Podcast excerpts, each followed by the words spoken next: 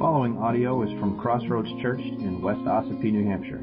For more information about Crossroads Church, you can go to www.crossroadsossipee.com. Well, good morning.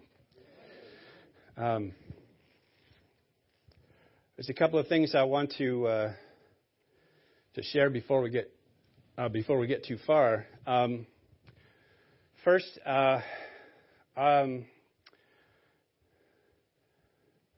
Rick, uh, I found uh, the same thing to be true, and you stop looking, the Lord starts working. Like I, I used to fish for wives, and when I stopped fishing, one jumped into the boat. So, I, I just want to confirm that uh, doctrine to be tested, and. Uh, um, the second thing, I have been um, I have been invited out on the mission field as well. Uh, I have been given an opportunity to serve um, Kingswood Regional Middle School uh, this coming quarter, teaching middle school shop class uh, on a on a temporary basis. So, I'm very excited about that. I start tomorrow. um, so I I uh, I've jokingly said. Um, if you lose a digit in math class, it's no big deal. If you lose it in shop class, it's life changing. So I would invite your prayers uh, for me in this in, in this effort. Mostly, uh, selfishly, our our prayer as a family is for uh, for my energy level to be able to maintain and not let things slip. Um, and like I said to Carolyn, if it's a mistake, at least it's only temporary. Uh, so we'll see. Um, okay. So we're going to go back to First Peter this morning. Um, I, I had every intention to take a great big bite and do all verses 3 through 9, but I, I couldn't. so we're actually, I'm going to read verses 3 through 9, but we're going to only focus on verses 3 through 5. That's page 1014 in the Pew Bibles. And when we first start, started our um, our study in First Peter, we talked a little bit about the author's intent, uh, what Peter's intent was in writing this letter um, to the elect exiles of the dispersion, uh, those Jewish Christians living in an area which is now uh, modern day Turkey. Um, and we discovered, as is written in uh, chapter 5, verse 12, uh, that Peter's intent was to exhort and declare the grace of God and to instruct the church to stand firm in it. And here in verses 3 through 9, we can see that purpose at work, or I guess we'll see that purpose at work over the next few weeks. Um, Peter's purpose was to encourage the church. Uh, the church had experienced and was experiencing certain trials and difficulties there in that region, and even greater difficulties were on the horizon. Uh, the emperor of Rome at that time was Nero, and perhaps you heard of him. Um, and soon persecuting the church would be a policy of the state. Uh, Nero, burn, uh, Nero was responsible for the burning of Rome, and he blamed the church. And so a huge persecution broke out. Um, but that was that was kind of on the horizon. That hadn't started yet. And though we face uh, trials and difficulties at time, uh, being burned at the stake to light the emperor's banquets isn't really uh, something we have to worry about today. um, but that doesn't free us from the burden of discouragement um, for various reasons. And if Peter's original intent was to encourage the church, that purpose still remains. And this letter is for the church. Us.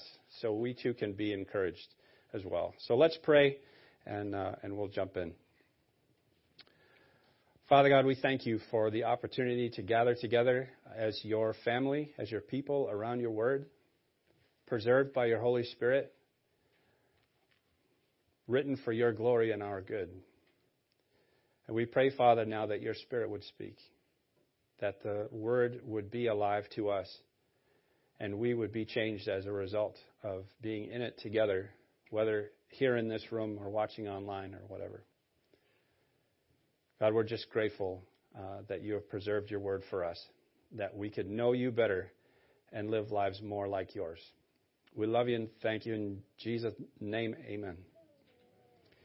Uh, happy birthday, Leela. Leela turned one yesterday, right? Yeah. What a cutie. Well, um, I am a, I'm a born and bred New Englander, right? I was born and raised in Maine, despite what my accent at times might indicate. Uh, I am a Mainer, and as a true New Englander, I am intimately aware of the concept of hope especially when it comes to the weather. It works like this. Today is a perfect example.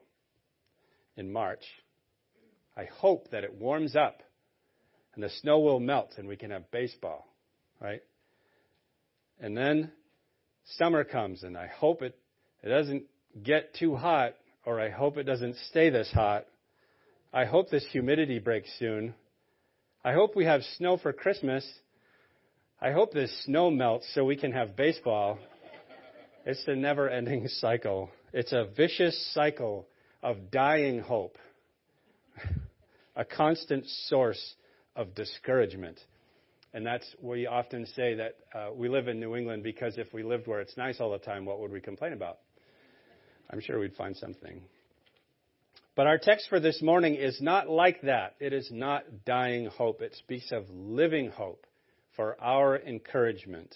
So let's look at it together. We're going to read all verses 3 through 9 um, and then narrow our focus a little bit. So Peter writes to the church Blessed be the God and Father of our Lord Jesus Christ.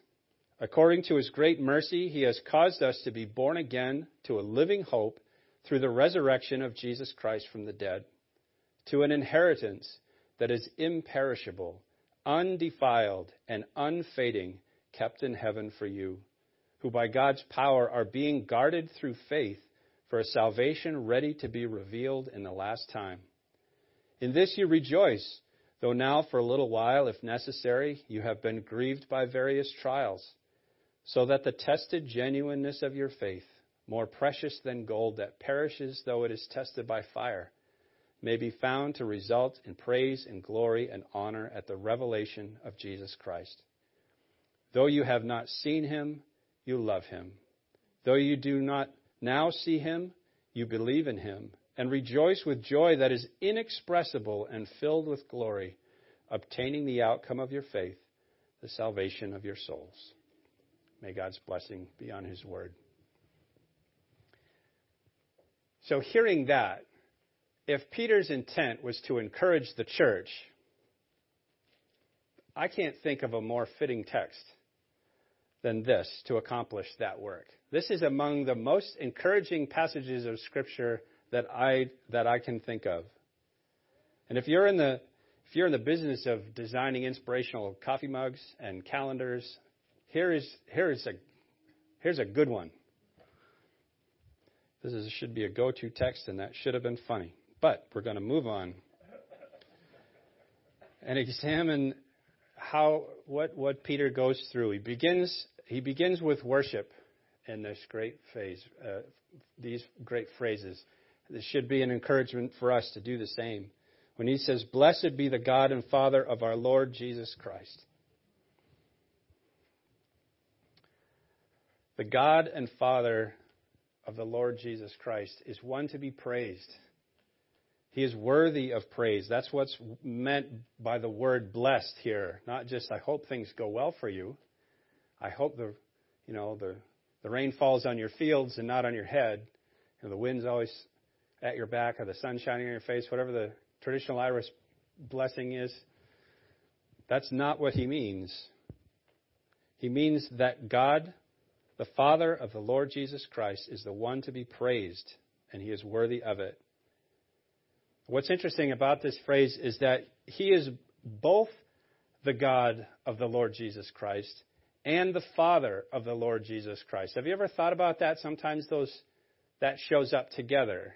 What exactly does he mean by that? I think that there there is a a, a huge amount of um, doctrine and theology in this first chapter. We see the the Trinity is there on display in the first two chapter, uh, first two verses. I mean, and now here we have uh, the the the dual natures of Christ, that he is both fully man and fully God.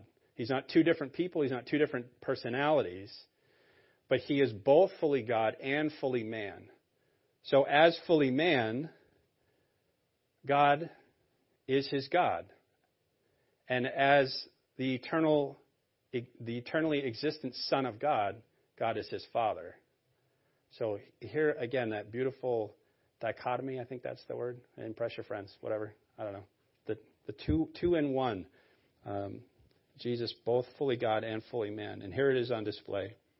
He's God to Jesus in his humanity, and he is Father to Jesus in his divinity. And that is the God who is worthy to be praised. And, the, and then the next phrase according to his great mercy, he has caused us to be born again according to his great mercy. I've, I've said this before, I, I, know that grace uh, is when we receive what we didn't earn, and mercy is the opposite, where we are spared what we have earned. This is mercy is is the expression of the Father's compassion, his great kindness to us in our need. God the Father of the Lord Jesus Christ has caused us to be born again according to his great mercy. Not that we deserved it, not that we earned any goodwill from him. This statement here is a reminder of our sinfulness. And in our sinfulness, we did not deserve to be born again. We did not deserve to be saved. But God, again, showed his great kindness to us in the face of our great need. And so he caused us to be born again. We can't forget that. We think, well, in order to be saved, you have to go down front, pray the prayer, sign the card, raise your hand, right? I mean, a lot of us went to youth rallies and stuff as kids, and, and they have an evangelist, and, and now with every head bowed and every eye closed, right? And if, if you prayed this prayer, I want you to just look up and make eye contact with me. And then we think, okay, it's, it's our work. By opening my eyes and looking down at that preacher, then I was saved. Well, we participate for sure. I'm not discounting all of that stuff. But salvation is God's work. It's not our work. That's like saying uh, uh, it's our work to open our hands, and it's God's work to fill them. And that's really the truth of it. That's because that's all we do. We admit we're helpless and we need to be saved. So it's a little bit more like this, like this. You know, God pick me up. I need a hug. that's that's really what it what it is. And he, the theologians say, he condescended to us. He came down to us and met us in our great need and caused us to be born again. And even that phrase, born again, is a great encouragement to us, or it should be. It's a reminder that we have been changed from one thing into a totally different thing, a completely different kind of thing. Now, Peter is remembering Jesus' words to Nicodemus in John chapter 3, where Jesus said, Unless one is born again, he cannot see the kingdom of God. Unless one is born again, he cannot see the kingdom of God. And of course, Nicodemus, it doesn't make any sense to him. He says, Well, how can I be born again? I'm old. And how can I re enter my mother's womb? And Jesus said, No, no, no. It's to be born of the Spirit and of water. And that's how you're born again. It's a spiritual thing and not a physical thing. Now, what we, what we were before we were changed in this, into this totally new thing, this new creation, uh, is what Paul called in Ephesians 2 3 children of wrath. Sounds like the name of a band, but not a good one. A Norwegian death metal. Yeah, exactly. Norwegian death metal band. Right. The first album, Bound for Hell. That's that's what it is. That's what it is right there. Children of wrath and where children of wrath are bound for destruction. Right? That's what we once were. But the most important word in the English translation of Scripture is the word but. Ew. Sorry. There's only one T, pal. Only one T. we were once children of wrath, but God, according to his great mercy, caused us to be born again. And now we are what 2 Corinthians 5:17 calls a new creation. I'm going to remember that forever.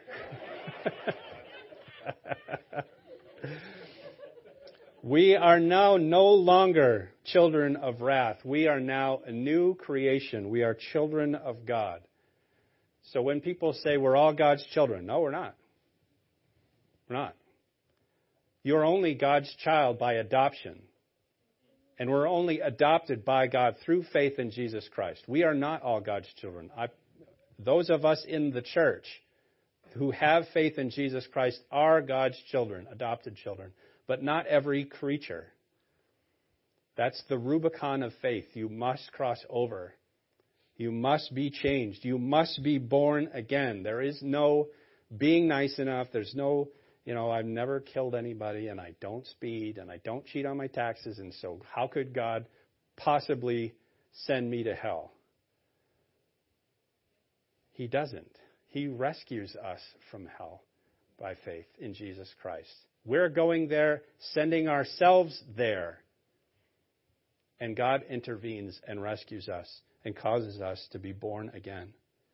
And now we are no longer children of wrath, but we are a new creation, children of God. But He didn't just cause us to be born again and then just kind of left us on our own to figure it out, right? Or to cling to the empty and dying hopes of the world, left hoping that the weather's better tomorrow. He didn't leave us in that way. And I'm going to tell a story now and my dad's going to watch this later and he's going to be really mad. Yesterday, I put in a new bathroom sink in one of our in our downstairs bathroom. So we're reducing the yellow on yellow in our bathroom. So it's just it's such a blessing. Yep. So I don't know anything about plumbing. Like I have plumbing and I aren't even acquainted. We're not friends. We don't we didn't know each other in school. It just it's not my thing. Uh, I, it never has been. So, uh, it, also paying plumbers is not my thing either. So, uh, I I was talking to my dad on the phone and said, you know, I. I, I, I got to figure this out. We got to put this new sink in, and that includes plumbing, and that doesn't include me, generally speaking. He said, "Oh, I I love plumbing. I love you know soldering and sweating joints and all of that kind of stuff." And I said, "Great. Why don't you come over and help?" He said, no. Everybody has to figure it out. And those were my instructions. And so that's that's what we had to do. And and it took a really, really long time. But we got it figured out. And uh, and the sink works. So praise God, my repertoire has expanded a little bit. But that is not what God does. not that my dad's a bad example of a dad. It's just doing his thing. God doesn't leave us that way. He, we cry out to Him for help, and He answers us. We're not left to figure things out on our own. We're not left hoping that things will get better. It says, according to His great mercy, He caused us to be born again to a living hope. These are among my favorite words in the Scripture. He caused us to be born again to a living hope. And a living hope is a hope that is the opposite of the hopes of this dying world, that simply seeks to make this life better. but still ends in death. Living hope has life in itself. It gives life, and it has life as its object. And that life is eternal life that is only available to us through the resurrection of Jesus Christ from the dead. If we're stuck just hoping the weather's nice, I, I hope my I don't lose my job, I hope I can pay my bills, I hope things get better for me. Maybe all of those things happen. Wonderful. But the day is going to come when the clouds roll back and the trumpet sounds and Christ returns to gather his church to himself, to judge the living and the dead. And so your car and your house and your job and all that stuff is gone. It, it's not going to last.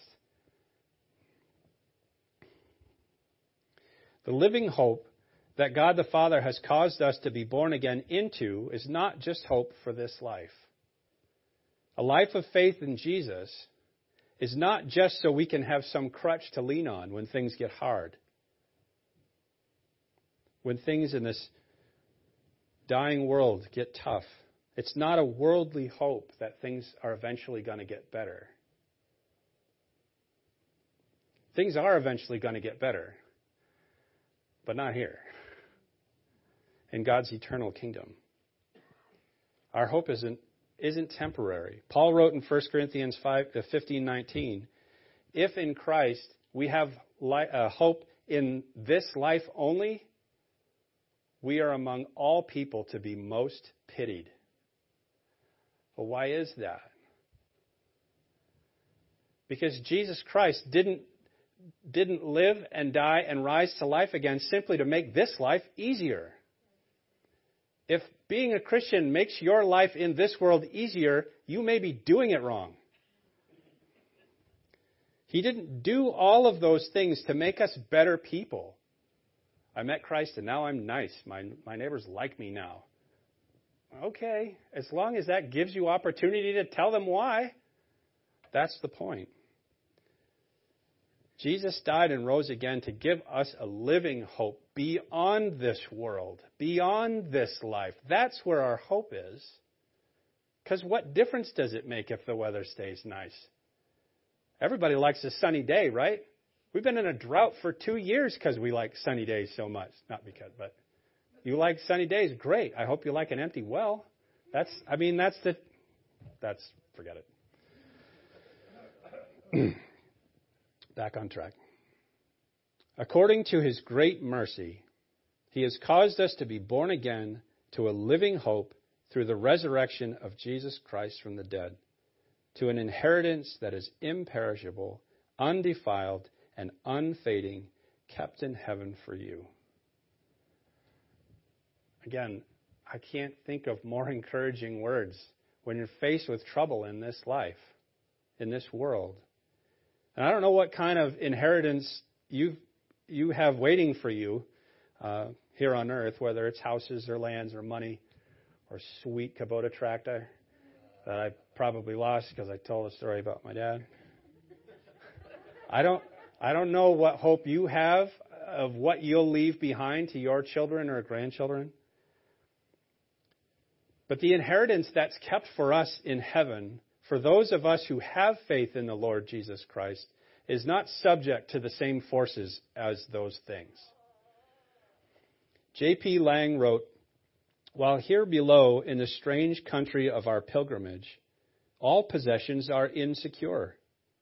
The inheritance above is in the surest custody, for it is in the almighty hand of God, as it has been designed and prepared for believers from everlasting so it is perpetually kept. And believers, on the other hand, are kept for it, so that they can in no way lose it.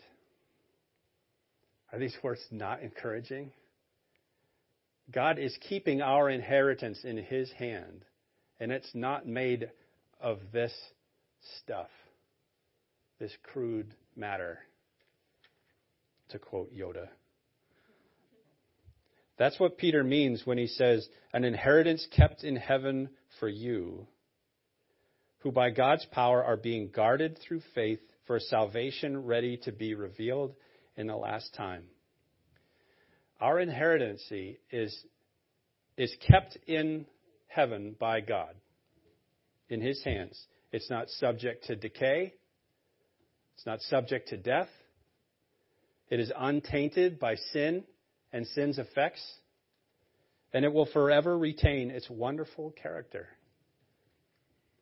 And the same God that keeps it keeps us. Amen. We are guarded by God's power. We are shielded, is what the word means. Shielded in the garrison. We are protected by an army through faith in Jesus Christ. We can't separate those two things. Our inheritance is kept by God, and we are kept by God for it and for Him, shielded by His power. Faith is the means in which salvation is procured and constantly kept up, acknowledging Jesus as Messiah and confidently surrendering to Him. The hopes of this world and this life are a source of constant disappointment. And when you think, I have this problem, and then the problem gets solved, yeah, and then it brings other problems with it, right? I, I, you know, I won the lottery and now I don't have to worry about money anymore. But I also don't have privacy anymore and everybody knows who I am and they care about what I'm doing. They never did that before. And now I've got this new problem. So I moved to a deserted island and yeah, now I'm all alone and now I'm all alone and all I have to eat is coconuts. I mean, you just trade problems for problems. But that's not the way our inheritance works. That's not the kind of thing we have waiting for us. Faith is, is the means in which salvation is procured and constantly kept up, acknowledging Jesus and Messiah, as Messiah and confidently surrendering to Him. And so we can look forward to a better inheritance where all of those problems go away. That's, those aren't issues anymore. And they're not traded in for different problems. It's been said that God has it's uh, sorry, it's God's power that saves us from our enemies, and it's God's patience that saves us from ourselves. So we're guarded by God's power through faith. We're shielded by God. But what does it mean to be guarded for a salvation ready to be revealed at the last time? Aren't we aren't we already saved? Don't we already have salvation? through faith in Jesus Christ? Is there a second one? Is the salvation part two the sequel? Well, the answer is yes, we are saved by grace alone, through faith alone, in Christ alone. There is no second salvation. There is only the completion of our salvation. And what Peter means by the last time a salvation ready to be revealed in the last time. The last time is the return of Christ, right? And our salvation is completed. Our, our, uh, our time, our age will end. The end of the church will become the never ending age of God's kingdom, God's eternal kingdom. Sin and death and the grave will be destroyed, as will Satan and his demons and we will take possession of our inheritance in God's eternal kingdom. Our salvation is complete at the return of Christ. Martin Luther wrote, The inheritance to which you are ordained, set apart for, has been acquired long since and prepared from the beginning of the world, but lies as yet concealed, covered, and sealed but in a short time, it will be opened in a moment and disclosed so that we may see it. Our salvation, our inheritance is all part of that. It all works together. It's like we have tickets to ride on the train, but we haven't ridden on the train yet. Our spot is reserved, but eventually we've got to take the trip. That's a rough crude way of comparing those two things. That's the best I can do. Our salvation is complete, and yet it is still waiting to be uh, revealed. And I had every intention of finishing this paragraph, um, but I'm going to leave it at verse 5.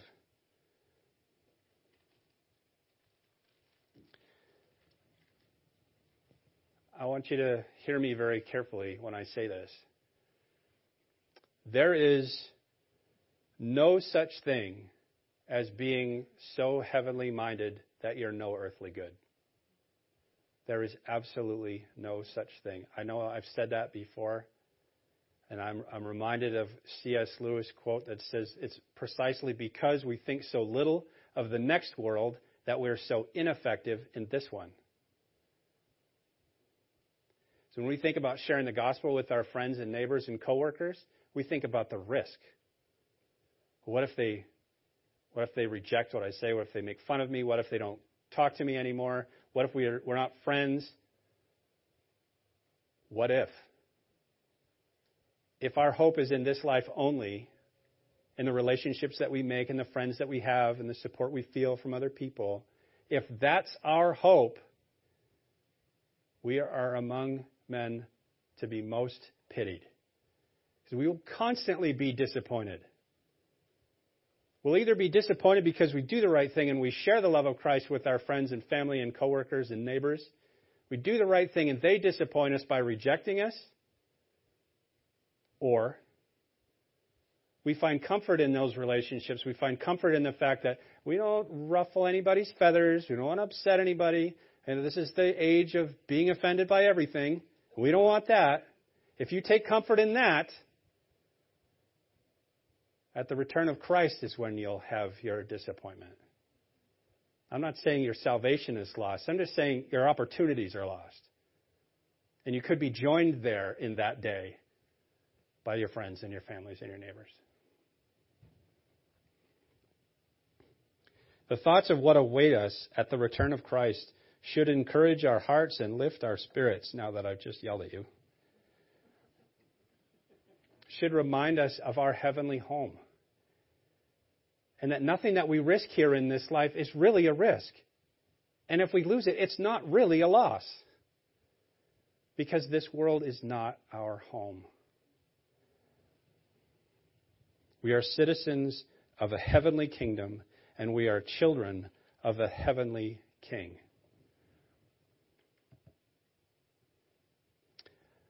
Now, I hope that you are built up by that, encouraged by that. Next time, we're going to look at how these thoughts should hold us up more when we face difficulties in this life, because we're all pros at that. But for now, let's be encouraged by these words Blessed be the God and Father of our Lord Jesus Christ. According to his great mercy, he has caused us to be born again to a living hope through the resurrection of Jesus Christ from the dead to an inheritance that is imperishable, undefiled, and unfading, kept in heaven for you, who by God's power are being guarded through faith for salvation ready to be revealed in the last time. Amen? Amen. Let's pray together. Father, it remains my prayer that we would be encouraged by these words that we would continue to rehearse them in our minds, continue to read them throughout the week, write them on notes and stick them on the bathroom mirror, whatever, Lord, to continue to remind us of what you have promised, that there is an inheritance waiting for us to be revealed in the last time, the salvation of our soul to life eternal in your kingdom. Father, I pray that this encouragement would also give us boldness to see that we're risking nothing by sharing the love of Christ with our friends and family and neighbors and coworkers. We risk nothing.